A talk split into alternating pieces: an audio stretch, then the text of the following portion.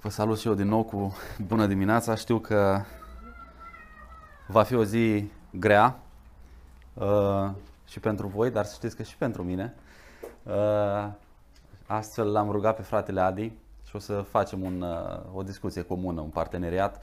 M-am gândit uh, să vedem cum ne încadrăm cu timpul. Poate uh, reușesc să fac uh, câteva sesiuni mai, uh, să le condensez și poate să avem undeva spre 3 sesiuni jumate, 4 mai scurte. Uh, dar vedem cum ne, ne încadrăm și m-aș bucura dacă toți suntem împreună și am dedicat uh, ziua asta, dacă o să fie ceva aspecte importante prin care ar trebui să trecem, să trecem prin ele. Um, după cum știți, aseară am început uh, să discutăm câteva aspecte generale legate de închinarea biblică și cred că subiectul este cu atât mai important cu cât înțelegem harul extraordinar pe care îl avem. Uh, nu știu cum vă priviți uh, voi, dar uh, deseori noi ne descurajăm foarte repede și ne comparăm cu alții, uh, suntem uh, și noi infestați cu uh, poluarea gândirii care ne face să ne gândim uh, în primul rând la numere, la uh, forme, la de acolo să ne extragem sentimentul de putere, de importanță și deseori ajungem să ne descurajăm când ne gândim, bă, da, suntem o mână de oameni tineri sau nu suntem așa mulți ca alții și așa mai departe. Dar de fapt noi avem un har extraordinar. Un har extraordinar în generația noastră să putem să punem umărul împreună, să fim acei oameni care revitalizează într-un fel Biserica Domnului Isus Hristos din națiunea noastră, din zona noastră și ceea ce revitalizează nu suntem noi, că să avem noi ceva special, ci este Cuvântul lui Dumnezeu și răscumpărarea Cuvântului lui Dumnezeu în toate aspectele vieții. Și chiar dacă ar fi să ajungem să fim biserici de 20 de oameni, 50 de oameni, 60 de oameni, nu asta este important. Important dacă bisericile acestea se adună în jurul Cuvântului lui Dumnezeu și formează comunități sănătoase în Evanghelie. Și acesta este harul pe care îl avem, inclusiv prin această încercare a noastră de a ne apropia tot mai mult, să înțelegem ce ne învață Sfânta Scriptură cu, diferit, cu privire la diferitele aspecte legate de eclesiologie și noi studiem acum legat de, de închinarea biblică. Și uh, una dintre întrebările la care continuăm să răspundem sau să încercăm să răspundem în această dimineață este, bun, ce așteaptă Dumnezeu de la noi atunci când ne spune să ne închinăm și în ce fel așteaptă să ne închinăm? Cu alte cuvinte, care este natura acestei închinări pe care o așteaptă Dumnezeu de la noi? Și aș vrea să vă invit să deschidem Sfintele Scripturi ca să ne apropiem de un pasaj uh, în care nu vom intra în toate detaliile, dar uh, vom face câteva observații scurte care să ne conducă apoi spre o afirmație extraordinară pe care o face însuși Domnul Iisus Hristos cu privire la închinare. Și vă invit să deschidem la Ioan capitolul 4, de la versetul 20 să citim, la versetul 26. Uh, spune cuvântul lui Dumnezeu în discuția aceasta, dacă vă amintiți, pe care o are Domnul Iisus Hristos cu femeia samariteancă, de la fântână, femeia la un dat ajunge să întrebe strămoșii noștri s-au închinat pe muntele acesta, iar voi spuneți că Ierusalim este locul unde trebuie să se închine oamenii. Iisus a răspuns, crede-mă femeie că vine ceasul când nu vă, ve- vă veți mai închina Tatălui nici pe muntele acesta și nici în Ierusalim, voi vă închinați la ceea ce nu cunoașteți, noi ne închinăm la ceea ce cunoaștem, că și mântuirea vine de la iudei. Dar vine ceasul și acum a și venit când adevărații închinătorii se vor închina Tatălui în duh și în adevăr, căci astfel de închinători dorește sau caută Tatăl. Dumnezeu este duh, iar cel, cei ce îi se închină trebuie să îi se închine în duh și în adevăr. Femeia a zis, știu că urmează să vină Mesia căruia îi se zice Hristos. Când va veni El, ne va spune toate lucrurile. Iisus a zis, eu cel care îți vorbește sunt acela. E bine, dragilor, pasajul pe care uh, l-am citit face parte din acest dialog extraordinar pe care Domnul Iisus Hristos îl are cu o femeie uh, foarte păcătoasă, privită ca paria societății în vremea uh, Domnului Iisus. Ca să înțelegem puțin contextul în care ne aflăm, vă amintesc că pe vremea lui Hristos, samaritenii erau văzuți ca niște oameni necurați, ca niște oameni de care nu trebuie să te apropii, Uh, un samaritean se simțea atât de inferior încât dacă trecea un evreu pe lângă el trebuia să facă câțiva pași în spate, să stea pe marginea drumului până când evreul trecea. De ce? Uh, Samaria, uh, știm din istoria poporului lui Dumnezeu, uh, fusese capturată de asirieni în anul 722 înainte de Hristos, iar samaritenii au fost rezultatul unei uniri dintre cei care au venit să populeze zonele acestea, dintre asirieni și popoarele păgâne și evrei și a ieșit un popor gen mixtură, un fel de corcitură am putea să spunem, da? niște oameni care uh, au ajuns să fie apoi când uh, poporul lui Dumnezeu s-a întors înapoi în, în țara sa, în orașele sale, în cetățile sale, niciodată nu i-au mai acceptat pe acești da, oameni născuți dintr-un amestec cu poporul, popoarele păgâne ca pe frații ai lor sau ca pe oameni cu care să poată să se închine împreună. Um, de asemenea, samaritenii uh, acceptau ca scriptură doar scrierile lui Moise. Uh, restul canonului ebraic nu îl recunoșteau ca drept dovadă pentru că au respins parte din revelația de sine a lui Dumnezeu, samaritenii au ajuns să-și construiască propriul lor templu la, pe muntele Garizim. Um, Uh, templu care în secolul 2 înainte de Hristos a ajuns să fie uh, distrus uh, și în momentul în care după captivitate, cum v-am spus, s-au întors frații lor evrei, uh, un mare dispreț a apărut față de ei.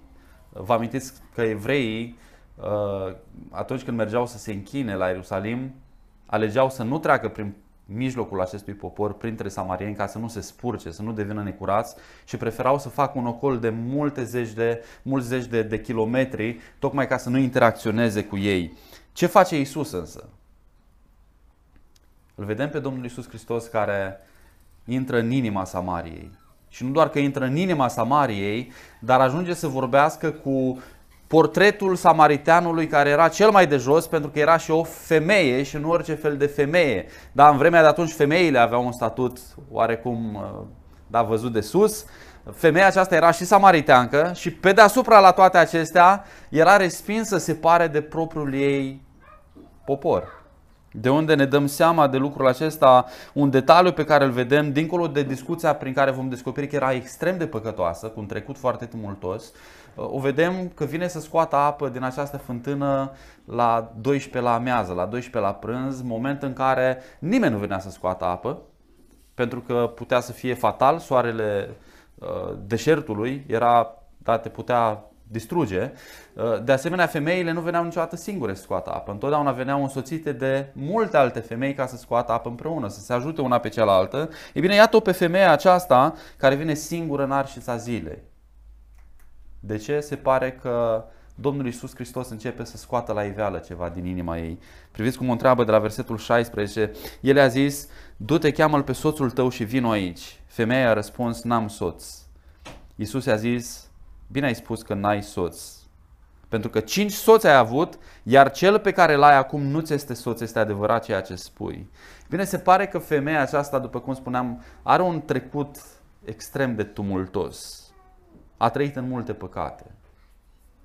A trăit cu cinci bărbați, iar cel care locuia împreună cu ea acum nu era soțul ei, trăia un concubinaj, trăia un păcat, cu alte cuvinte. Ei bine, când realizează că cel care stă înaintea ei este un profet, este un om care a știut să-i spună tot trecutul ei, începe să pună niște întrebări și foarte interesant acest detaliu, întrebările ei au de-a face cu închinarea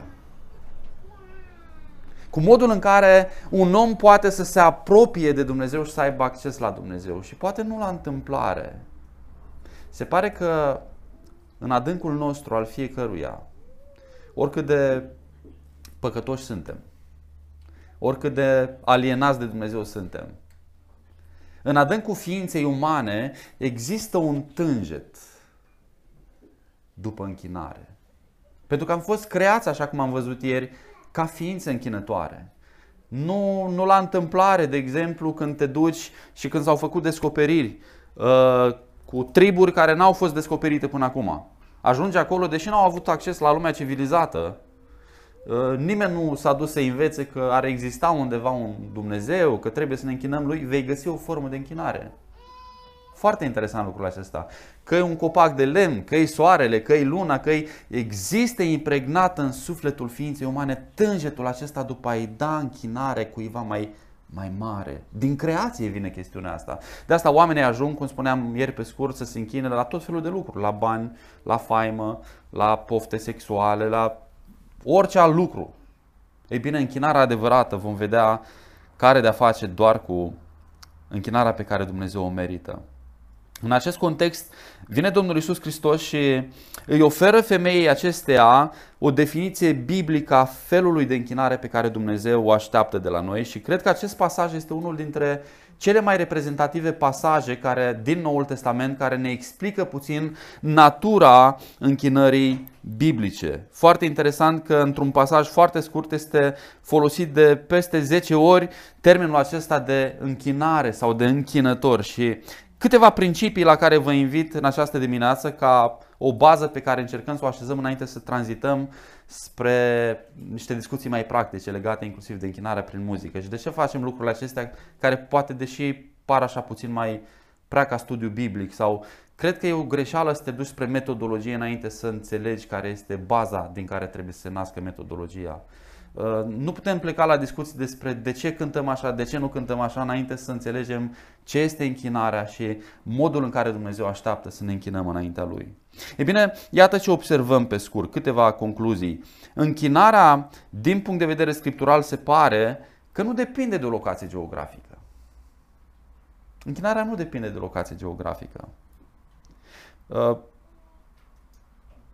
Uh, Strămoșii noștri, spune în versetul 20 femeia, s-au închinat pe muntele acesta, iar voi spuneți că în Ierusalim este locul unde trebuie să se închine oamenii. Iisus a răspuns, crede-mă femeie, că vine ceasul când nu vă veți mai închina Tatălui nici pe muntele acesta, nici în Ierusalim. Prin răspunsul să observați ce face Domnul Iisus Hristos. Într-un fel, am putea să spunem că îi deturnează atenția acestei femei de pe geografie, de pe formele fizice, despre, de pe ritual, despre, de pe modul în care Omul încearcă să se axeze mereu și mereu pe forme exterioare și începe să o conducă înspre esență, înspre ceea ce contează cu adevărat atunci când vorbim despre închinare. Vine ceasul și acum a și venit ceasul în care nu formele exterioare, nu ritualul, nu locul în care ne închinăm este ceea ce contează cu adevărat, pentru că realitățile acestea fizice ajung să fie descoperite în adevăratul lor sens al cuvântului prin revelația destinei lui Dumnezeu prin Hristos, să ne arate ce simbolizau de fapt umbrele din Vechiul Testament, care întotdeauna îndreptau spre ce așteaptă Dumnezeu de la poporul său, inima. Inima. Realitatea spirituală, nu realitatea fizică. Cu alte cuvinte, închinarea la Ierusalim ca locație fizică sau închinarea la Garizim ca locație fizică pe care samaritenii o aveau, nu mai este relevantă în niciun fel în închinarea pe care o așteaptă Dumnezeu de la cei care se apropie de El. De ce? Pentru că a început o eră total diferită Odată cu venirea Fiului lui Dumnezeu în lume, vă amintiți ce spune Cartea Evrei cum începe? La începuturi, în trecut, în vechime, Dumnezeu ne-a vorbit de multe ori și în multe feluri. Și știți foarte bine din Scripturi că revelația a fost progresivă.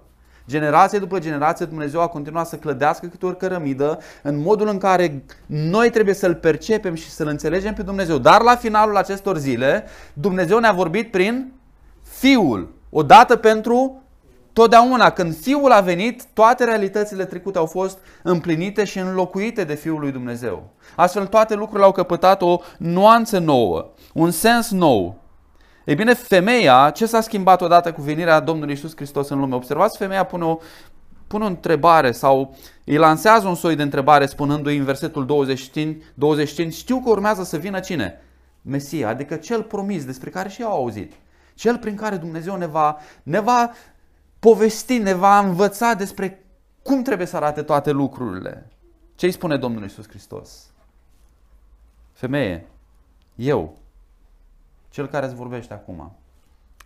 Eu sunt acela. Și odată cu venirea lui Mesia în lume, o ruptură radicală va avea loc în modul în care arăta închinarea în vechiul legământ, cu modul în care trebuie să arate închinarea noastră în noul legământ. Toate formele fizice din Vechiul Testament au reprezentat umbre care aveau rolul să ne conducă înspre înțelegerea de plină a revelației de sine a lui Dumnezeu în Isus Hristos. De aceea Domnul Isus afirmă această realitate în multe alte locuri, în multe alte feluri. Vă amintiți inclusiv de modul în care vorbește despre templu? Privește la farisei, privește la cărturari care erau atât de legați de formele acestea fizice și le spune cu alte cuvinte, voi ați tratat esența pentru că respingeți identitatea mea. Dărmați templul acesta și eu îl voi construi înapoi în trei zile, îl voi ridica. Iudeii au zis, au trebuit 46 de ani ca să fie construit templul acesta și tu îl vei ridica în trei zile? El însă vorbea despre ce anume? Ioan capitolul 2. El vorbea despre templul trupului său. Dragii mei, odată cu venirea Fiului lui Dumnezeu în lumea noastră, realitatea spirituală lăuntrică a inimii este ceea ce contează întotdeauna. Și în vechime conta această realitate, spre care trebuiau să-i conducă formele, dar din cauza necredinței, poporul rata inclusiv această realitate. Mereu se întorcea poporul lui Dumnezeu la o închinare cu buzele, dar cu inima trăia departe de Dumnezeu. Dar foarte interesant că și în nou legământ, dacă ratăm identitatea lui Isus Hristos și închinarea înaintea lui și ascultarea de el, putem să ajungem să avem o închinare care se bazează tot pe forme și să ratăm această realitate lăuntrică a închinării. Prin trupul său, ce a făcut Isus? Ne spune Cartea Evrei. A deschis înaintea noastră această cale nouă și vie prin care cine poate să aibă acces înaintea lui Dumnezeu? Orice păcătos din orice seminție, din orice neam, de orice limbă, care se apropie de Dumnezeu pe aceeași cale unică prin care se poate apropia oricine de Dumnezeu care este templul, adevăratul templu, care este trupul său, jerfa sa, sângele său care a curs, adevăratul miel fără, fără cusur care a, a dat la o parte, a tăiat în două draperia care separa prezența omului păcătos de prezența sfințeniei lui Dumnezeu. Locurile exterioare ale Samariei, astfel și ale Ierusalimului, sunt înlocuite permanent de aceste realități ale Duhului și ale adevărului, ceea ce contează cu adevărat în închinare. Înseamnă că este nu locul în care te închini, ci dacă te închini în concordanță cu ceea ce definește Scriptura ca fiind închinare adevărată. Acesta e motivul pentru care vă puteți aduna în această locație, de exemplu. Și chiar dacă pare o chestie minoră. De ce o aduc în discuție? Pentru că, inclusiv în comunitățile noastre evanghelice, există o tendință adeseori de legare nesănătoasă a omului de tot felul de chichițe și forme. Când noi am plantat biserica în Iași, uh, după ce ne-am adunat într-un apartament, aveam uh, închiriat o sală de grădiniță veche cu scaune care se rupeau și veneau oameni să ne viziteze foarte mulți respingeau, deși au fost crescuți în biserici, deși au stat sub predicare de mici, copii, respingeau să ne recunoască ca biserică. Să se poată raporta la noi ca biserică. De ce, de ce biserică asta? Într-o grădiniță aici cu scaune, cu perdele roșii. Asta nu poate să fie biserică. Ba chiar un pastor. Pastor pe care îl cunosc mi-a spus câtă vreme voi nu aveți autorizație, ștampilă și vă adunați într-o casă de cultură, eu n-am cum să vă recunosc ca biserică. Ce biserică sunteți voi? Înțelegeți cât de nesănătos și nebiblic putem să, să, să ne legăm mințile și inimile, să încercăm să definim biserica și închinarea după standarde care nu au nimic de a face cu ceea ce spune Dumnezeu despre închinare. Nu doar ortodoxii sau catolici au acest atașament față de o locație fizică, dacă nu suntem atenți, ușor putem să ajungem și noi, și noi să ne atașăm mult mai ușor de locații fizice sau de forme fizice exterioare și nu de ceea ce ne spune Hristos că este închinarea. Ceea ce ne conduce spre un al doilea adevăr important pe care îl observăm și anume că închinarea biblică este posibilă doar prin Isus Hristos. Închinarea biblică este posibilă doar prin Isus Hristos, doar atunci când Isus Hristos este mediatorul închinării noastre. La finalul discuției despre închinare pe care o are Domnul Isus cu această femeie, el prezintă, observați, și autoritatea pe care o are atunci când vorbește și când îi explică calea lui Dumnezeu. El, eu cel care îți vorbește sunt acela, adică cine acela? Femeia a întrebat despre Mesia care a fost promis și care va veni. Ei bine, femeie, eu sunt acela. Cu alte cuvinte, eu sunt cel care a fost promis din vechime, eu sunt cel ales al lui Dumnezeu în care se împlinesc toate promisiunile pe care Dumnezeu le-a făcut în trecut. Și deși nu avem astăzi timp să intrăm în toată secțiunea noastră, punctul focal al acestui pasaj, știți care este? Nu este nici măcar ideea convertirii acestei femei, deși este o, o temă majoră în acest pasaj.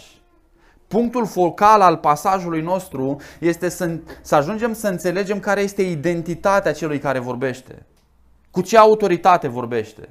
Cine este El de poate să explice ce este închinarea adevărată. El poate să facă lucrul acesta pentru că El este Mesia, Fiul lui Dumnezeu, Cel care a venit să moară în locul nostru, să poarte păcatele noastre, astfel încât noi păcătoși, da, chiar și această femeie din Samaria, apare a societății, dacă înțelege Cine este Isus Hristos și acceptă identitatea Lui și ea poate să aibă acces nemijlocit în prezența Lui Dumnezeu, chiar dacă oamenii o resping. Evrei, capitolul 10, versetul 19-20 spune Așadar, fraților, întrucât îndrăznim să intrăm în locul preasfânt prin sângele lui Hristos pe calea cea nouă și vie pe care El a deschis-o pentru noi prin draperie care este trupul Său. Și apoi, tema aceasta este reluată în 1 Timotei, capitolul 2, versetul 5 și 6 când Apostolul Pavel spune este un singur Dumnezeu, este un singur mijlocitor între Dumnezeu și oameni, cine? Omul Iisus Hristos care s-a dat pe sine ca răscumpărare pentru toți.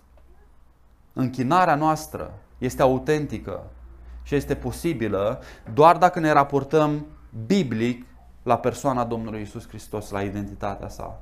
Și dacă acceptăm cine este El prin credință și dacă ne raportăm cu încredere la identitatea sa de fiu al lui Dumnezeu care a venit să ne întoarcă, să ne împace cu Tatăl. Acesta e motivul pentru care toate religiile lumii care predică multe forme de închinare, care vorbesc despre noi toți avem același Dumnezeu, dar ne raportăm la El în moduri, fiecare în cultura lui, că unii îl numesc Allah, că unii îl numesc Buddha, că unii, până la urmă, toate căile, nu, dragii mei. Din punct de vedere biblic, nu există închinare fără o recunoaștere a identității lui Isus Hristos ca Mesia, Fiul lui Dumnezeu și o încredere personală în El. Nimeni nu se poate apropia de Dumnezeu decât prin Isus Hristos și o acceptare a identității sale, prin credință. Mesajul curat al Evangheliei este central în închinarea biblică. Persoana Domnului Isus Hristos este centrală în închinarea noastră. Chiar și oameni care acceptă pe Dumnezeul Scripturii, îl acceptă, pe Dumnezeu Tatăl, de exemplu. Și au Biblia și vorbesc din Biblie. Dacă nu-L recunosc pe Fiul lui Dumnezeu ca fiind Mesia, dacă nu-L recunosc pe Fiul lui Dumnezeu ca fiind Dumnezeu alături de Dumnezeu Tatăl și Dumnezeu Fiul, n-au închinare biblică. Au închinare falsă, au închinare eronată. Ceea ce ne conduce spre această afirmație despre care vă, vă spuneam la început, pe care o face Domnul Isus Hristos despre natura închinării, versetul 23, versetul 24, vine ceasul, spune el, și acum a și venit când adevărații închinătorii se vor închina Tatălui în Duh și în adevăr, căci astfel de închinători caută Tatăl. Dumnezeu este Duh, iar cine îi se închină trebuie să îi se închine în Duh și în adevăr. Închinarea biblică este o închinare în Duh și în adevăr. Da, Dumnezeu cere închinarea noastră, dar tot Dumnezeu definește închinarea noastră. Nu există alternativă, nu există un alt fel de închinare și aș vrea să privim pe scurt la aceste două nuanțe pe care le face Domnul Isus Hristos cu privire la închinare. Închinarea este în primul rând o închinare în Duh. Primul lucru pe care vrea Domnul Isus Hristos să-l facă foarte clar, așa cum menționam pe scurt și, și aseară, e faptul că închinarea este în primul rând, dragii mei, o realitate duhovnicească, o realitate interioară, nu una exterioară. Au fost împărați, de exemplu, în istoria bisericii, care au încreștinat un popor peste noapte. Cum? Că au vrut, că n-au vrut, i-au luat, i-au botezat, i-au stropit, i-au picurat, i-au imersat, au făcut ce au vrut să facă, gata, de astăzi suntem creștini.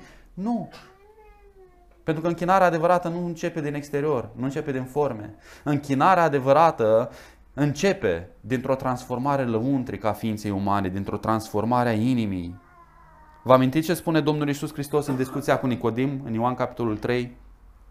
Adevărat, adevărat îți spun că dacă cineva nu este născut din apă și din Duh, nu poate să intre în împărăția lui Dumnezeu. Ce este născut din carne este carne, ce este născut din Duh este Duh, ceea ce înseamnă că închinarea adevărată începe în momentul în care inima unui om este convertită. Este străpunsă de Duhul lui Dumnezeu, este locuită de Duhul lui Dumnezeu, curățită de Duhul lui Dumnezeu și locuită de Duhul lui Dumnezeu. Adevărata închinare poate veni doar în aceste inimi aduse la viață prin învierea realizată de Duhul Sfânt în lucrarea nașterii din nou.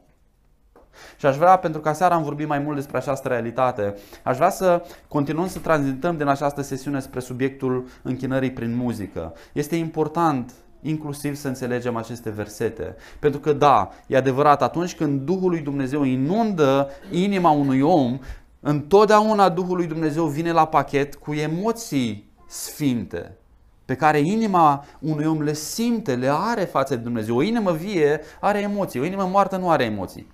Emoțiile nu sunt rele în sine, sentimentele sentimentul de, de iubire. De exemplu, plângem atunci când ne rugăm, nu? Râdem uneori, ne bucurăm în Domnul, ne veselim în Domnul. Toate aceste lucruri sunt poruncite lui de Dumnezeu. De ce? Pentru că suntem capabili acum să-i oferim astfel de sentimente sfinte și frumoase lui Dumnezeu. Întotdeauna când inima unui om este adusă la viață, inima acelui om va avea sentimente profunde față de Dumnezeu. De asta când citim scripturile, nu le citim ca pe un material care ne învață cum să instalăm un dulap. Nu? Gata, pasul 1, pasul 2, pasul 3. Inima noastră este topită de sentimente față de Domnul, de bucurie în Domnul, adeseori de mustrarea Duhului Sfânt. Plângem după Domnul nostru. Avem ochii înlăcrimați de întristare uneori, de bucurie altădată, pentru că avem inimi noi locuite de Duhul Sfânt. Ar fi foarte ciudat să te uiți la un părinte care citește, nu știu, o carte despre creșterea copiilor și când îi se naște copilul, vezi că îl tratează pe copilul lui strict tehnic. Gata, i-am dat de mâncare, trei ore nu-l mai ating. Deci că așa spune la carte. E vorba de o relație la mijloc, avem niște principii, dar de asemenea relația aceasta implică sentimente, implică apropiere unul de celălalt. Psalmiștii scriu atât de multe cântări de închinare în care drumul sentimentelor profunde dau drumul sentimentelor profunde față de Dumnezeu. Psalmul 42, versetul 1, versetul 2, cum tânjește cerbul după izvoare de apă, așa tânjește sufletul meu după tine, Dumnezeule. Sufletul meu însetează de dor după Dumnezeu, după Dumnezeul cel viu. Închinarea adevărată înseamnă pasiune profundă față de Dumnezeu. De ce? Pentru că duhurile noastre sunt vii, dragii mei. Nu avem duhuri moarte.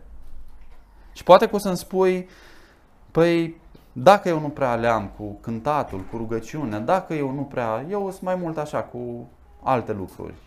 Nu sunt darurile mele neapărat. Ei bine, aș vrea să continuăm să privim la rădăcina închinării biblice. Și iată acest adevăr vital care ne va ajuta să înțelegem pe deplin și bine și biblic și să ținem în frâu inclusiv aceste sentimente care trebuie să apară în inima unui om născut din nou. Dar în ce fel ne asigurăm că sentimentele noastre nu sunt înșelătoare? Observați că închinarea nu este doar o închinare în duh. Secretul, temelia închinării biblice este adevărul din care trebuie să se nască închinarea. Închinarea biblică nu este în primul rând de emoție și simțire deși vom vedea, include emoție și simțire. Închinarea biblică nu are ca temelie emoția și simțirea, ci adevărul. Închinarea biblică are fundația adevărul pe care îl cunoaștem despre Dumnezeu și în momentul în care mințile noastre, inimile noastre interacționează cu adevărul despre Dumnezeu, acele adevăruri ne vor conduce apoi la a simți lucruri față de Dumnezeu cât de bine definește și ne ajută Domnul Isus Hristos să ținem în tensiune biblică, am putea spune, această tensiune care apare, astfel încât să scăpăm de pericolul unei închinări seși pe de-o parte, o închinare care repudiază total orice formă de emoție ca și cum ar fi păcătoasă și sunt astfel de extreme, băi, noi nu avem voie, e păcat să trebuie să stăm așa nemișcați când cântăm, când ne rugăm. Când... Fraților, nu suntem niște roboți, suntem oameni. Suntem oameni care avem emoții, care avem sentimente, trebuie să le dăm curs liber. Bucuria arată bucurie în orice cultură, frații mei.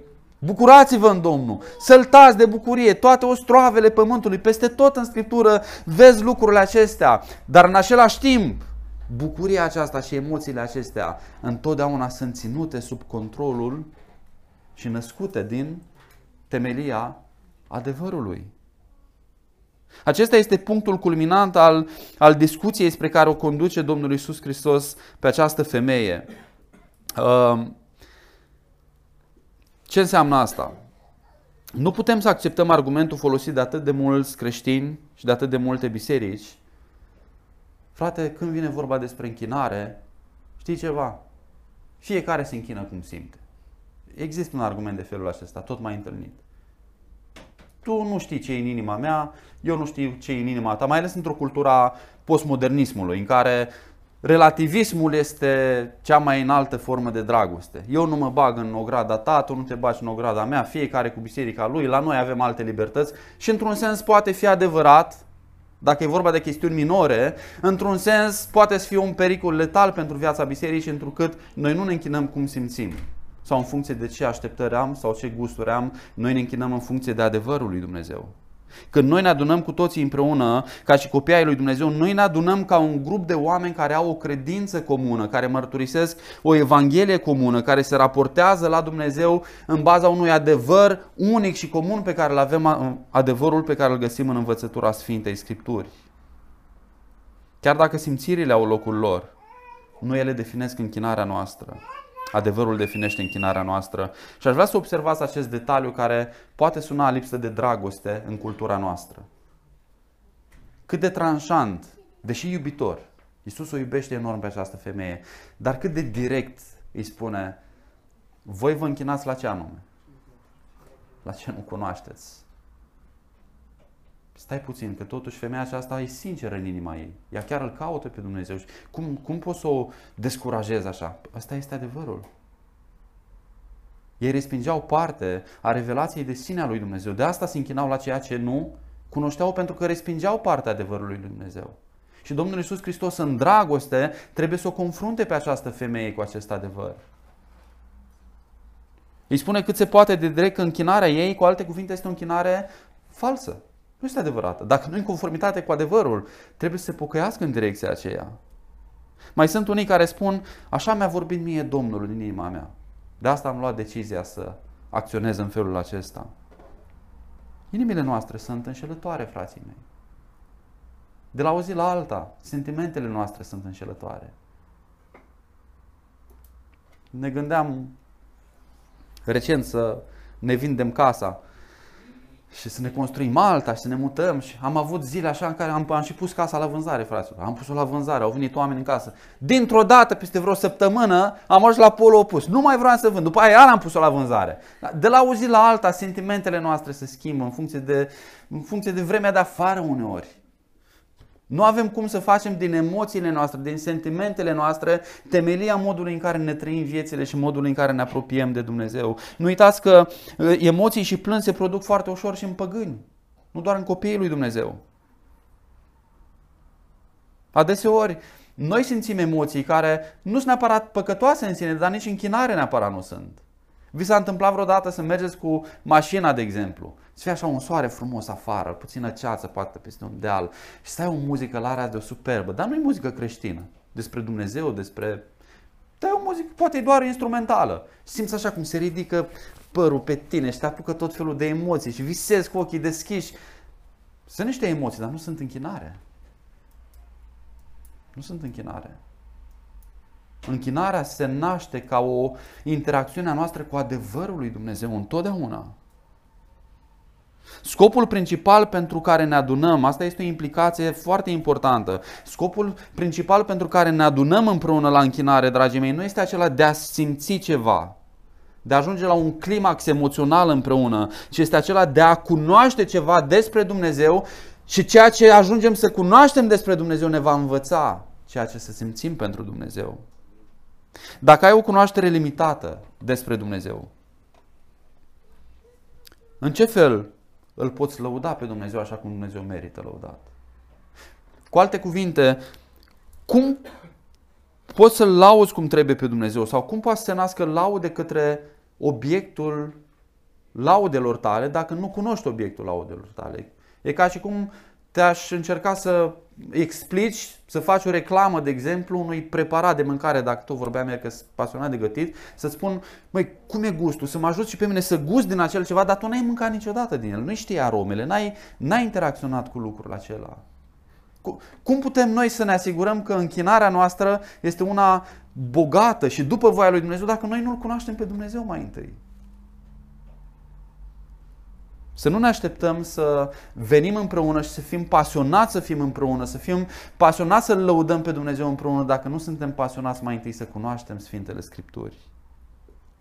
Ceea ce înseamnă, atunci când vorbim despre închinare, duhurile noastre, inimile noastre, mințile noastre trebuie să fie informate mai înainte ca să ne putem închina.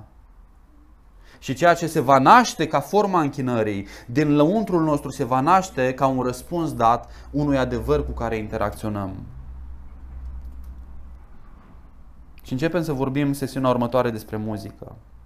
Ceea ce înseamnă că scopul muzicii în închinare. Deși muzica vom vedea e foarte importantă, scopul muzicii în închinare nu este acela de a stârni emoțiile noastre. Deși pot să fie, muzica poate fi un canal de transmitere a emoțiilor noastre, a emoțiilor care se reversă spre exterior, scopul muzicii nu este acela de a stârni emoții. Dacă te poți închina, un mic test, dacă te poți închina cu putere, plin de pasiune, cu mâinile pe sus, atunci când e așa un beat la bas și la tobă care, nu știu, îți place ție enorm. Și înainte să înceapă versurile, tu deja plângi. Dar atunci când s-ar cânta aceeași melodie a capela, tu nu te poți închina, nu poți rezona la... Dintr-o dată asta s-ar putea să scoată la iveală că modul în care înțelegi și te apropii de închinare este un mod problematic. S-ar putea ca inima ta deja să fie învățată, să nu reverse închinare înspre exterior ca, o, ca un rezultat al interacțiunii cu unor adevăruri despre Dumnezeu, ci mai degrabă cu niște stimuli emoționali. Oamenii maturi spiritual nu sunt interesați în primul rând de emoții, deși sunt unii dintre oamenii care revarsă în exterior cele mai sfinte și profunde emoții către Dumnezeu. Dar niciodată scopul lor nu este emoția în sine, scopul lor este să-L cunoască pe Dumnezeu. De aceea, dacă scopul nostru, atunci când adunăm la oaltă, este să simțim în primul rând ceva. Dacă în felul acesta ne-am apropiat de închinare, într-un fel sau altul, până acum, aș vrea într-un mod pastoral și blând, dacă aș fi în biserica mea asta, aș spune, fraților, trebuie să ne dăm un reset cât de rapid la modul în care privim închinarea, înțelegem închinarea și ne adunăm să ne închinăm împreună. Da, închinarea biblică are și inimă, așa metaforic vorbind. Dar închinarea biblică are și minte. Are și inimă, are și rațiune. Dar întotdeauna, și acesta este principiul care vreau să mă apropii de finalul acestei prime sesiuni, întotdeauna inima urmează mintea. Întotdeauna sentimentele urmează rațiunea. Emoțiile urmează cunoașterii. Foarte frumos surprinde uh, predicatorul și teologul John Piper, această, mi-a, mi-a plăcut mult acest citat dintr-o carte de-a lui, surprinde această tensiune care trebuie ținută în echilibru. O persoană care adevărul lui Isus nu i-a trezit sentimente față de Dumnezeu. Nu se închină în duh și în adevăr. Iar o persoană care are sentimente puternice, zidite pe o viziune greșită despre Dumnezeu, nu se închină în duh și în adevăr. Ambele sunt necesare, dar întotdeauna adevărul este cel care stârnește Duhul. Și acesta este un adevăr crucial, fundamental despre natura închinării biblice. Câteva gânduri de final. Dragii mei, să căutăm să iubim Scripturile și studiul profund al Scripturilor. Erau la începuturile uh, noastre, în, ca și voi de altfel, cum suntem împreună, oameni care veneau și erau obișnuiți cu predici de 15 minute, sau un discurs motivațional și, și în rest multă muzică, mult sentiment, mult... Spunea, dar voi uh, aici în biserică, de ce Nu vă mai închinați mai bine, mai mult. De ce trebuie să predici neapărat aproape o oră, 50 de minute? Și întrebarea ar fi, cum aș putea să mă închin dacă nu predic o oră? Cine ne învață cum ne închinăm? Cine, cine îmi strânește inima în închinare dacă nu cuvântul lui Dumnezeu? Chitară și lucruri de felul ăsta care sunt, nu sunt rele, nu sunt păcătoase în sine, dar ca să îmi hrănească doar emoțiile, am radio toată ziua pe mașină. Sunt multe emoții.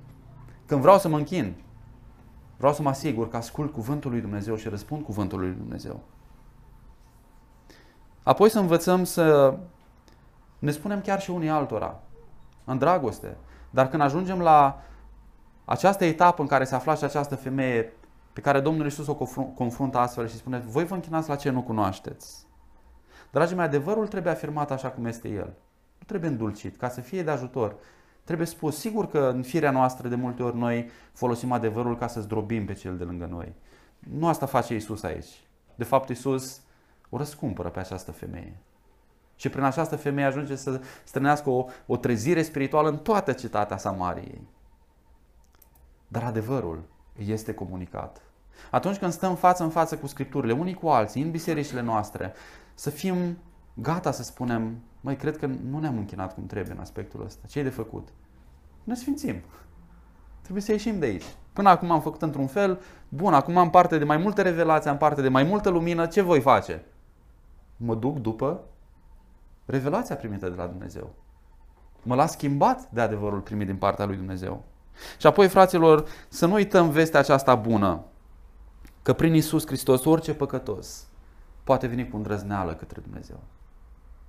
Orice păcătos, din orice seminție, din orice limbă, din orice oraș, din orice, cu orice trecut, prin Isus Hristos, acest Mesia care a venit să ne vorbească despre Dumnezeu Tatăl și despre dragostea Lui, spune, veniți la mine voi toți cei trudiți și împovărați și eu vă voi da odihnă. Prin această cale nouă și vie avem acces, cum spune Cartea Evrei, capitolul 4, așa frumos, cum ne putem apropia de tronul Harului? Cu? Cu îndrăzneală. Chiar și atunci când descoperim că am greșit, că am trăit în păcat. Dacă venim și ne pocăim înaintea lui Dumnezeu, fraților, cu îndrăzneală orice păcătos poate veni către Tatăl dacă vine prin Isus Hristos, către tronul Harului și nu știu dacă v-ați gândit vreodată ce înseamnă acest tron al Harului. Ce înseamnă că e un tron al Harului? Ce înseamnă Har, cuvântul Har? Un dar nemeritat, da? Ceva ce nu meriți. Deci, când suntem invitați să ne apropiem de tronul Harului Lui Dumnezeu, suntem invitați să ne apropiem când merităm, nu? Ce veste bună, ce veste extraordinară că e un tron al celor care nu merită. Adică atunci când în adâncul ființei tale simți că nu meriți, că ți-e rușine de Dumnezeu, că nu-ți vine să mai dai ochii cu El. Vestea bună este, asta, asta e vestea care a dus Iisus în lume. Pentru tine e tronul ăsta. Da, tu, dacă ești unul dintre cei care crezi că ești neprihănit, că tu te-ai ținut de calea cea dreaptă, că tu n-ai greșit, că tu ești ultimul viteaz al lui Dumnezeu pe pământ, s-ar putea să nu fie tronul ăsta pentru tine. Dar dacă suntem dintre cei care am dat o bară, de multe ori, într-un fel sau altul, pentru noi există un tron al Harului. Să putem veni cu îndrăzneală ca să fim ajutați la vreme de nevoie. Amin. Amin.